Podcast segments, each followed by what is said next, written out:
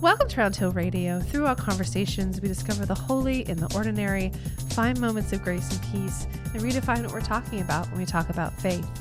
On today's episode, we have the very special guest, Risa Renae Harman. Risa is one of the professional musicians here at Round Hill Community Church. She's our soprano soloist, section leader, uh, inspiration extraordinaire. And I am so glad to welcome you to Round Hill Radio. Welcome, Risa. Thank you so much. We're This so glad to have you here. Thank you. It's been fun to sort of see this evolve. I went down here in the cubby, down here in the downstairs of the church, and to finally be down here for the first time. So it's really cool. Thank you for having me. Oh, my pleasure. Yeah, we call it. We sometimes call it the crypt, which makes it sound more ominous than it really is. I think it's a friendly space. Um, so I wanted to sort of have this be an opportunity for our audience to kind of get to know you a little bit. Um, so can you tell us a little bit about sort of what it is you do with the choir and what it is you sort of what's your what what it is you do? what do I do? what do you do? Well, let's see. So I grew up actually singing in the church. My dad is a was um, he passed just a couple of years ago, but he was a Southern Baptist music minister. Okay. So I grew up singing in the church in the choir, and actually I started singing in the adult choir um, when I was just. I don't know, 10 or 11, because I had some time to kill. well, my parents were in adult choir, and my dad was doing adult choir. So I actually started singing in the um, alto section of our adult choir. Um, one of the ladies in our church um, was visually impaired, and so she had a seeing eye dog with her. Well, that was part of the reason why I wanted to go sit in the choir It's a big draw. It's a big draw. Yeah. to play with a dog. So, um, but growing up in the church and seeing the value of what the church music ministry is to the spiritual um, faith and the um, of the congregation, as well as for obviously us as a family, and for me as an individual, as a girl, and growing up with that. Um, so it's something that continued once I got into college and started studying music. We didn't have jobs necessarily in church back home. So um, when I got a job singing in a church, my father and I had a conversation about this was a way for me to help further my education. It was sort of as a way to, you know, to have the job in church. It didn't seem to make sense much at the time. Um, but so I've sung in a church throughout my entire singing life, and in some fashion, I eventually moved into the soprano section, which is where my voice normally sits or should sit. But I do enjoy a good chance to sing alto occasionally. Chop makes my chops, you know, get my my musicianship stays nice and clear. But so as as far as being a part of the church choir and as a soloist, um, my job is to help strengthen the community folks that have joined us for this particular part of their own faith journey and using the music ministry to help strengthen that and their participation in that. So um, just, you know, try to help with you know the nuts and bolts of learning the music and assisting obviously the music director with whatever you know as sort of a between you and them and anything that I can kind of do to kind of fill in the gaps is kind of um, my main responsibility Yeah. with the choir. Yeah, it's so it's I can't tell you and you I mean you probably have experienced yourself what a gift it is as a choir director to have someone like you and of course our Dustin and Scott and our altos um they're sort of sitting with our our choir members because we say I mean no experience necessary to sing in the choir. All you got to do is show up and and we try to make it really accessible, but we sing some challenging music. Absolutely. And so having someone there who is, of course, knows the music well, is strong on the part, but can also, you know, make um, suggestions on, uh, you know, like ways to think about an entrance or or modifying a vowel or all those little technical things. Um, that when you're the director and you've got four different parts to deal with and you have a lot going on and all the music to get through and all the things on, on the choir director's mind to have to know it's it's the I cannot tell you the the the relief it is to know that Risa is on the job. Oh. You know, I mean, it is uh, such a you know, it feels like a real a, par- a partnership. Yes. Um, and I'm just I'm so grateful for for you, and you are you know beyond the fact that you are you are you you are so incredibly good at your job you know so it makes it such a pleasure to to look up there and see Risa every Sunday. And today we did a four part piece, and sometimes I put on my brave pants and sing with a soloist. So she Fun. was. We were laughing because she sang alto this morning. It's good. I have to say, just to be fair to, well, actually to my soprano sister and across the globe, sometimes uh, sopranos are known for only being able to sing the melody. So it's nice to be able to continue that uh, musicianship thing and, and to make sure I can, because you do hear differently Yeah. when you're singing an inner part. That's right. And um, so it's good for me just to keep, you know, like I said, to keep my chops up and Yeah.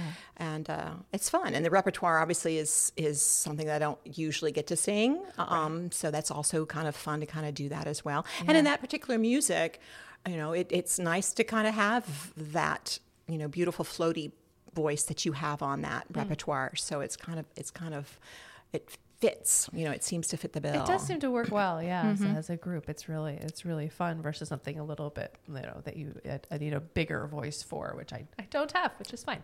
I'm an organist. um, so, did you always know you wanted to be a musician? Did you al- were you drawn to there? Were you considering other careers? I'm curious. Yes, well, having grown up, like I said, in the church and with music, I have very, I have four sisters, and we used to all sing together as a family. We were kind of oh like, we were the Von You're Trapp. the Von Trapps. We were. Yes. And in the church community down south, we would go. I remember as a girl, and we would travel to churches, and we would do the church revivals. And my dad would lead the music all week, and then we would sing as a family, or then I would sing with my sisters, kind of the Harman sisters kind of idea. And I always sang a part then too. Actually, now that I think about it, um, so it was always something that was there, kind of ingrained in your bones and your DNA. My parents both being musicians, and like I said, my sisters being so wonderfully talented and all kinds of things that they do. Um, so I'm not sure I really thought about a career originally. I mean, I just kind of did it. And then I was interested in speech pathology for a little while because I like language. Um, but then I, my sister, who was a big influence on me, my older sister, and she went to school and started studying music. And I kind of was like, well, that's hard. I wonder if I can do that too. And so I jumped into the, the music program, and I was not originally going to be a classical singer. I just wanted to learn to sing better. And um, kind of thought maybe Barbra Streisand might be the spot, but that job was already taken. So, so and I found I found classical music the challenge part of it really kind of again just made sense to my brain and the way I, I like to look at things, and so I just wanted to see if I could do it. And then I f- saw my first opera, and I fell in love with the drama and the voices, and it, everything's so heightened. Yeah. And I thought, oh wow, that is really cool. I wonder. So that's kind of how I got started with it. But I don't know that the career part of it really came into play until later. It was just trying to, you know, better my skills and to um, certainly just experience all the different pieces of music and composers and um, repertoire choices and that I had when I was in school. And um, I got out of my undergraduate degree and I was kind of I was kind of skewed young, so I wasn't really ready to do anything. I was like, hmm, what do I do now? So um, then I so I went back to school and just continued studying because I wasn't ready to do anything. It was sort of there, the next chapter of my education that I went, okay, I'm gonna. I think I can maybe do something. I'm not quite sure what, and that's sort of where the second. Oh my goodness. Young people running above us. um, you know, the second chapter sort of helped me move along in the idea of having Right. a career of some sort in music, Yeah. basically. yeah, finding your way through. What was the first opera you saw? First opera I saw was La Gioconda. Oh. kind of random. It's not random. it's, not- it's like not maybe the top ten. I certainly don't recommend it necessarily as the top ten for for people first starting out. But something of, I don't know what it was. It caught you. It caught me, and I of course I'm nothing like the soprano voice that sings that part, but um, something just really, you know, Yeah. bit, and I I took hold, and I was like, okay, and then I'm off and running. It's, like I said, in my my sibling Michelle, I have to give a shout out to her. She was such a huge influence because she was already out there doing. So she kind of paved the way a little bit and certainly opened up my eyes to things because she could already do those things. And so I was like, oh, my sister can do it. You know, let me yeah. try. Yeah, been there. yes, exactly. Does the now the the pedagogy Mm-hmm. part of it? Because I know teaching is a large part of your life now. Was that always a goal? Did you fall into it? Did you? Because I know I mean you have such a gift at it. I would have to say I definitely fell into it. I was not. I did. I don't and haven't done things sort of in a traditional path um, because when I sort of finished the first wave of my education, I got out and started singing. So that's what I was doing, and um, which was wonderful and lovely. And then you know life happens and things change, and I went, hmm, I need to maybe be thinking about um, what else I might be doing. And to be honest, sopranos have a fairly short shelf life sometimes in um, professional music. So I thought, hmm, hmm, hmm, hmm. so I sang for this lovely woman, Elaine Bonazzi, and uh, she was instrumental in helping me go back to school. So I kind of came back to school later Okay. to get my advanced degrees from there with the idea of um, teaching and still sort of exploring my prof- my singing side as Yeah. well sort of not like giving that up by any means but but doing the pedagogy and then I started wearing more arts administration hats when it came to you know helping young singers in the next phase of their career so I mm-hmm. kind of wear as my husband likes to say you wear a lot of hats I, said, I do wear a lot of hats A lot of hats, a lot of hats. So that was your, and that was when you got your doctorate. yes Is that in pedagogy and then performance? Well, that particular degree was, they call it, it's performance. It's a performance. so it's not specifically pedagogy, but pedagogy was part of my particular um, training there. I was lucky enough to get a TA, a teaching assistant, where I was teaching. So that was my job while I was working on my doctorate. So I had a faculty advisor and um, I oversaw sort of the undergraduate teaching program that all the TAs were doing. So again, I started wearing my administration hat, and um, but so the teaching was sort of hands-on with guidance. So it wasn't necessarily a f- uh, technically the degree being called pedagogy was not a DMA in pedagogy. No. Yeah, yeah. It's um, it's interesting. We talk about sometimes here on the podcast that musicians tend to not do just one thing. Right. You know. Well, right there. Hello, hi. we kind of piece we piece things together. And we, you know, and I always wonder: is that by, is that by circumstance? Is that by choice? Is that sort of like something a part of our personality where we sort of just kind of put do we like like you said we like a, a rack of hats. Yes. what what chapeau should I wear today? Um, I think that there's a certain, I think there's a certain part of your personality, in my opinion, and in my particular journey, part of my personality was that there was also some circumstance presented it. I was not, you know, I was not necessarily at one university and teaching just that for where you, um, that you know, you're so involved with what's going on in that particular school program. That's all you do. Um, certainly partially maybe because I live here in the Northeast. So, um, you know, you, you are just, everybody hustles here for all kinds of things. Yeah. You know, it's kind of a little bit of the Northeast maybe mentality. I'm not quite sure. I don't, I haven't really thought about that, but Yeah. certainly the, the wearing the different hats part was partially me and not, I enjoyed I found that I enjoyed several different things, and Yeah. it fulfilled me as a musician and as a person. That um, I go, what would I give up? Would I stop teaching? Mm, no. Would I stop doing that? Well, no. Don't make me choose. You know. right. No, I can totally understand. You know, that. and sometimes you wish you had more time for one thing or the other, and the juggling part, I'm sure, as you know, Mm-hmm. is sometimes the hardest part of what we do is um, feeling how much time you have to give to all of the different things that you do. So time management is really important. it's a big part of it. It is a big part of it. And it's and I just I mean I have so much admiration and respect for you as a teacher because um, it as we've explored on this podcast before, it is not my strong suit. Oh, it's really not. And I just I'm so much I'm just so in awe of of you and your and your teaching and, and all of that. I wanted to backtrack if we could really mm-hmm. quick because I'm so curious about this because your father is a music minister mm-hmm. in the Baptist church. You said right? yes. it, there's a tradition, isn't there, of conducting the hymns? Yes, let me tell you, that is exactly what you do down south and in church. My father would stand in front of the congregation and he would lead the hymns. Lead the hymns. lead the hymns, conduct the hymns, and obviously do the choir and the youth choir. And um, he was, um, again, he started taking on some more hats too. He was minister of education there too, so he oversaw the Sunday school program, um, some of those sort of things. And and it was very much the, the idea of being a music minister. He went to seminary for that, so the idea of being called a minister was very sort of important and Right. different than sometimes when it's other churches like and a they director of music. Exactly. Like I didn't go to seminary. yeah so it's kind of that particular thing but yes he would lead the congregation and and when I guess when I was first starting, maybe it was a United Church of Christ church was my first job, and we're singing, and nobody led the hymns. you know? nobody was standing there. The organist was there, right, Right. in the in the cubby, and Yep. you know, conducting away with their head, and the choir was just kind of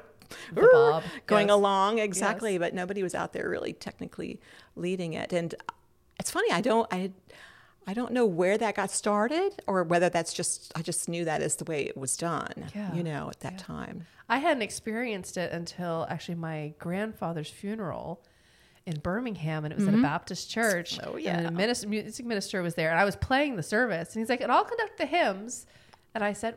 You, you don't have to. Do, I, I, I've got it. It's under. I, it's under control. Yeah. And I originally thought it was like a, he thought I couldn't lead the hymns from the organ, so I oh. took it a little personally. But I was also like 23, so you take everything personally when you're 23 and a young musician. You want to prove yourself to like an Yeah. established person. But then I realized it was uh, Thing. standard operating procedure. Yes. I think partially it was a little bit of just the, the logistics of it. Mm-hmm. The choir was is typically was behind, then the organist. So it was kind of he was in between the congregation and the music Yeah. forces. It's so kind of encouraging. keeping everybody together and Yeah. like, oh, we're not going to do, we're going to let the organ play for a while. And then now we're all going to come in you know, Yeah. again. So um, that was kind of what, uh, what was the norm in my, in my, you know, church life. Yeah. Did he play so the long. organ? Oh no, Oh no. no. My, now my mom. Now see, my mom. They were they were a duo. Um, several of the churches where he served, she was sort of the part time fill in. Sometimes the rehearsal pianist. Sometimes a little bit of organ. Occasionally, uh, she sang in the. She was the soprano in the choir. So my mom did all the things to support my dad's music ministry. So she was equally.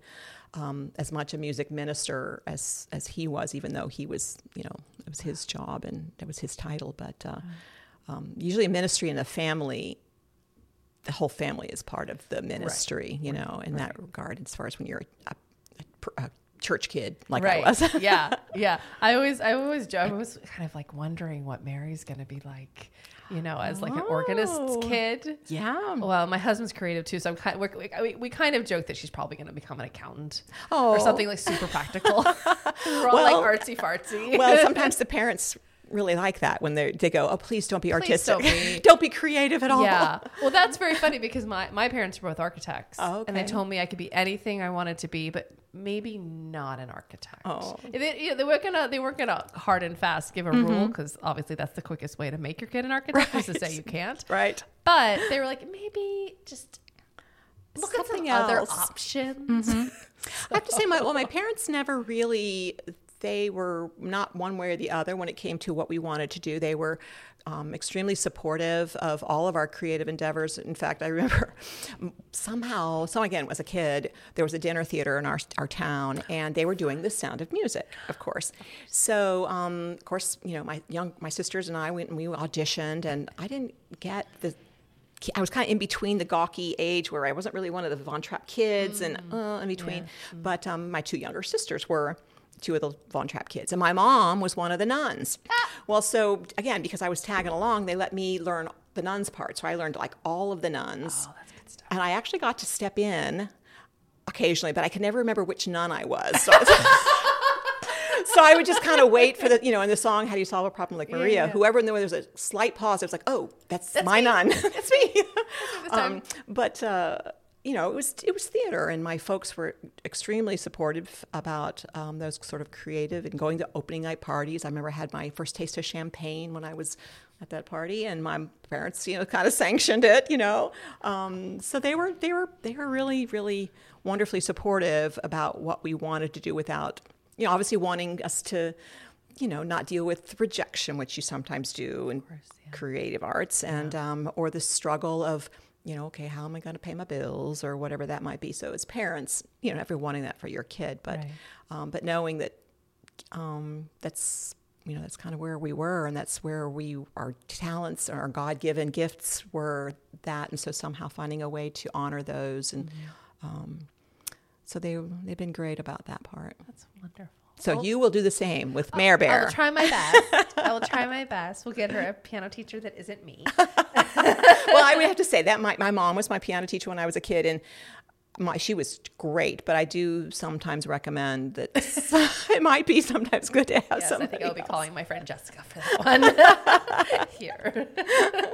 um, well, Risa, thank you so much for spending Yeah. this time with, with me and our Roundhill Radio audience. I wanted to also mention um, if you've ever thought, hey, the choir looks fun.